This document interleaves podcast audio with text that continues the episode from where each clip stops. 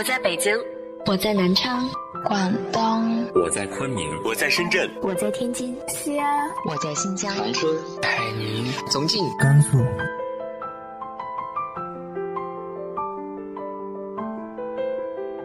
这里是 FM 幺八零八四，昨天的你的现在的未来，我是主播背着吉他的蝙蝠女侠。无论你在哪儿，这里都有我的温暖等你。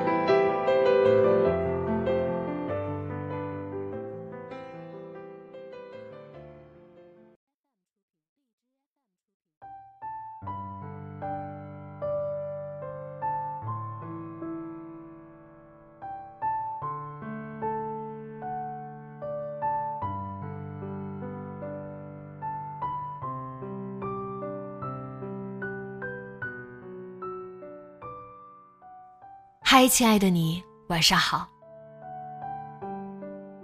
每一种关系都有着和谐和冲突两面。如果你只看到冲突和矛盾，那么就会忽略爱。今天和大家分享的文章来自于向暖的。你为什么不喊一声妈？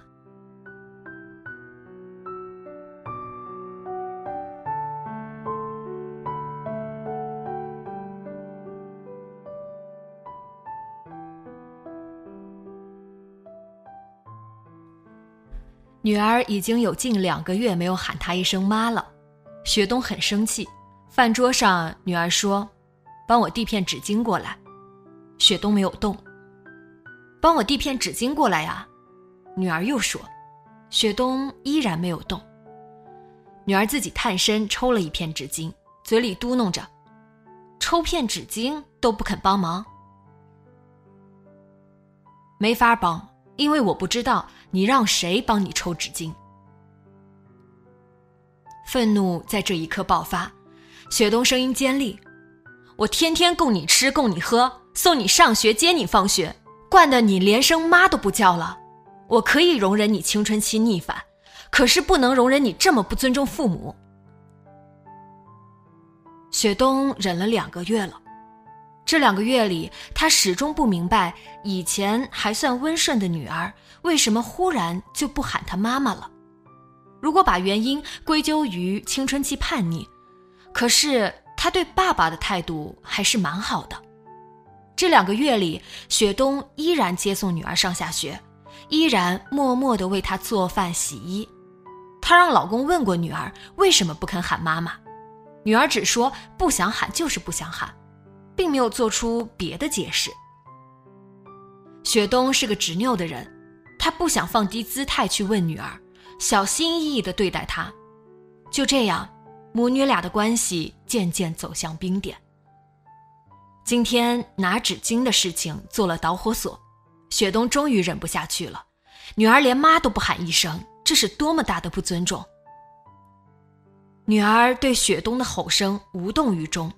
低着头说了一句：“不喊妈妈就是不尊重你吗？那姥姥呢？你喊过姥姥一声妈吗？我从来没听过你喊过她一声。两个月前，姥姥来我们家，你和她吵了一架，我看见姥姥是哭着走的。我和姥姥之间的事你不懂。”雪冬解释：“我是不懂，可是我觉得再怎么样，你都不应该不喊她妈。”雪冬气羞羞的把碗一推，站起身来离开了饭桌。女儿也起身，被爸爸拦住：“吃饭吧，让你妈静一下。你这孩子不该这么对妈妈，可他也不该那么对姥姥。”女儿说。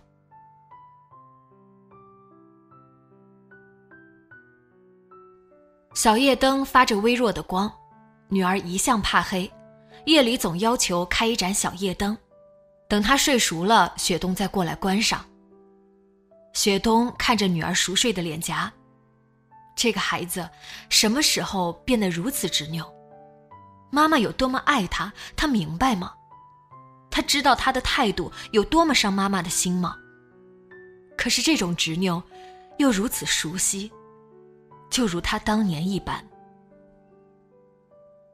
雪冬坐在女儿床边，他有很多话想对她说，可是这个年纪的孩子是不会懂的。雪冬跟他的母亲一直关系不好。母亲是个爱折腾的人，一生嫁了三次。第一个丈夫是雪冬的生父，在雪冬三岁的时候，母亲就带着他离开生父改嫁。雪冬刚刚懂事，他又带着她嫁了一次，这次算是定下心来过日子，很快生下了雪冬的弟弟。或许因为雪冬是母亲的拖累，所以母亲一直不喜欢他。雪冬很小就学会做饭、洗衣，帮着哄弟弟，可是母亲依然嫌弃他是个拖油瓶。母亲脾气不好，动荡的生活时常引发他情绪波动。他生气了，就把雪冬当作出气筒，偏偏雪冬脾气犟，母亲再吼他，他也不肯说半句软话。母亲气急，总说他像极了他可恶的爹。雪冬从小爱读书，可是母亲从不给他买书，甚至不支持他上学。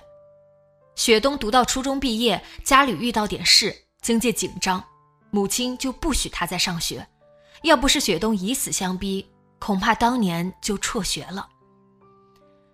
雪冬高中毕业，考取大学，母亲抱怨说：“女孩子读那么多书没用，不但帮不到家里，还要花钱交学费。”说他简直就是讨债鬼。雪冬负气离家，从此再没有向家里要过一分钱，自己勤工俭学，艰难求学，假期一直在打工，极少再回去。从初中毕业起，雪冬没有再喊过一声妈。他和母亲的关系，也许就如母亲所说，是前世的仇人，今生的冤家。他借由他出生，却也领受着他的无情。之后的若干年，雪冬和母亲的关系一直很冷漠。他遇事从不征求他的意见，甚至婚姻大事都没有跟他商量。他极少回去看望母亲，偶尔见一面，态度也是冷淡的。后来，雪冬生下女儿，因为在事业单位工作，五个月产假结束，必须回去上班。她没有婆婆帮忙带孩子，当时也顾不到合适的保姆，夫妻俩一筹莫展的时候，母亲主动提出过来帮忙带孩子。雪冬一开始并不同意，可是当时也确实没了别的办法，只好领受了母亲的好意，把她从农村接过来。因为不习惯跟母亲同住，就在附近帮她租了房子。没想到。母亲对孩子竟是极好的，跟当年对他完全是两个样子。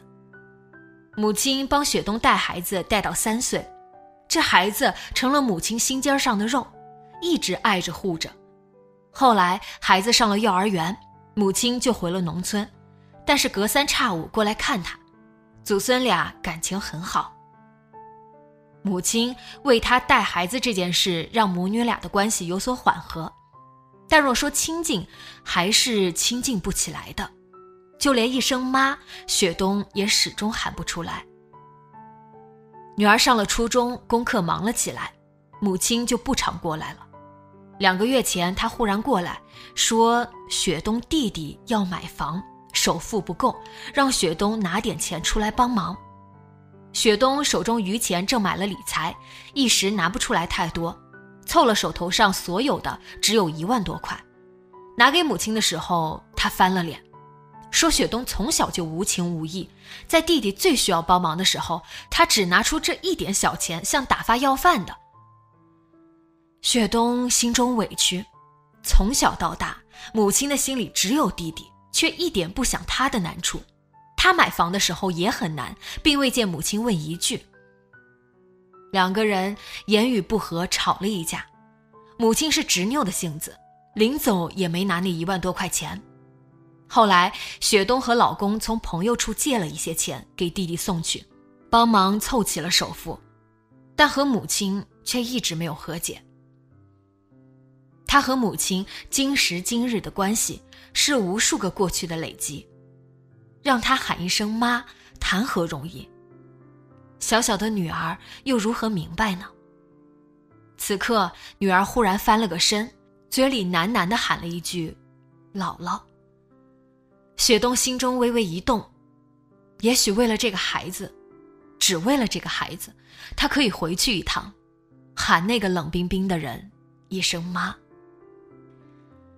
雪冬带着女儿走到村口，母亲正和几个老太太打牌，女儿远远看到外婆就奔过去，亲热的喊着姥姥。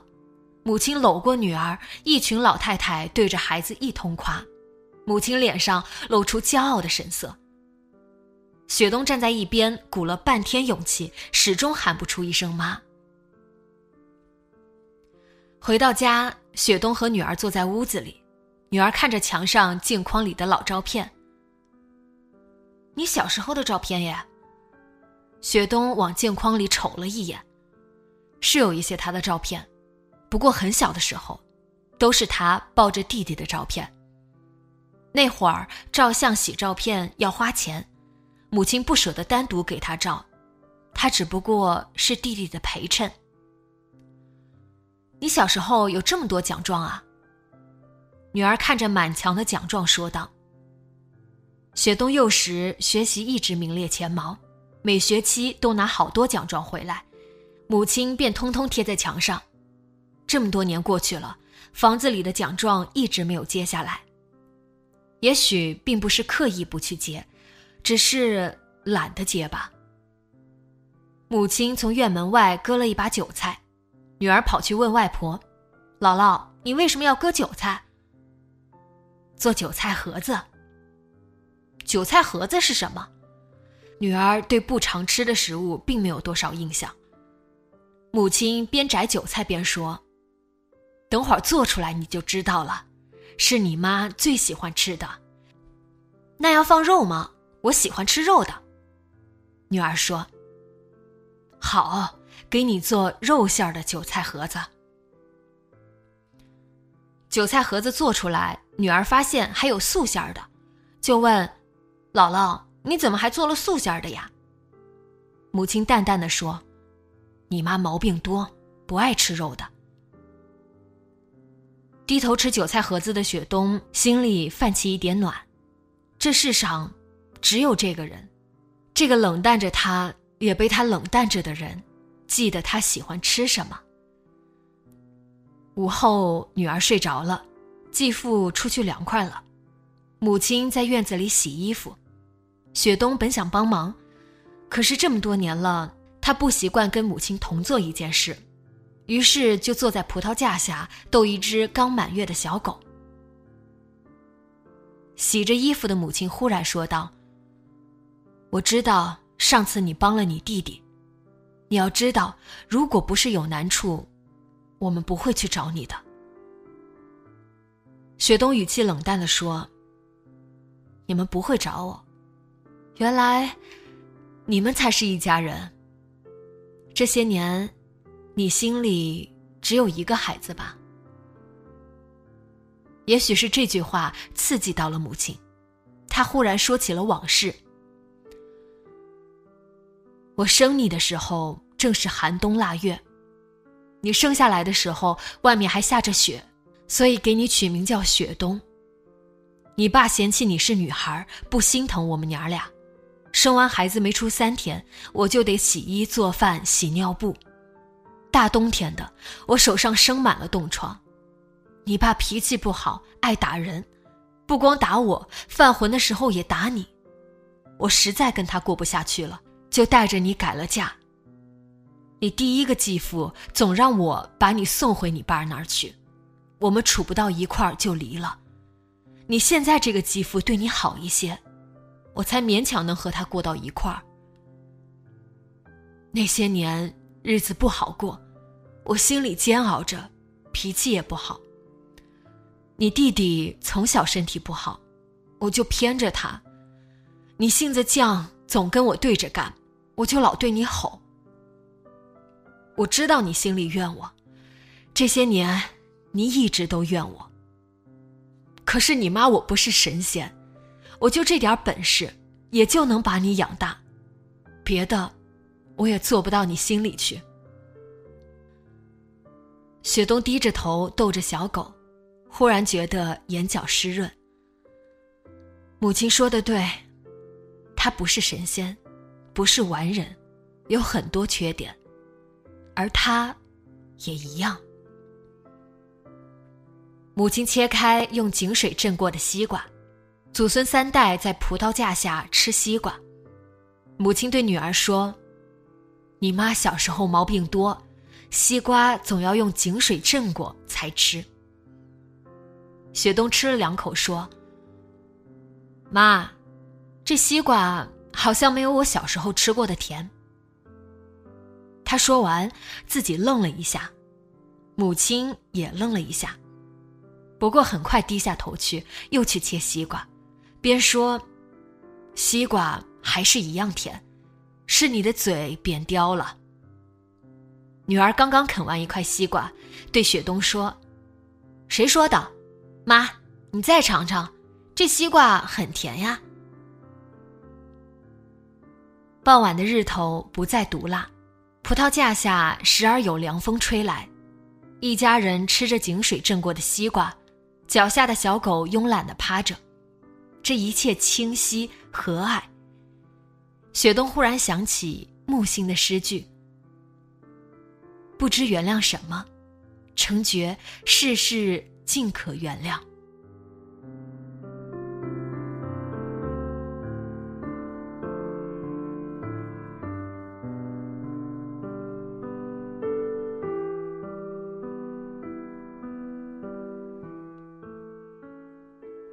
你的父母又用着怎样的方式去爱你呢？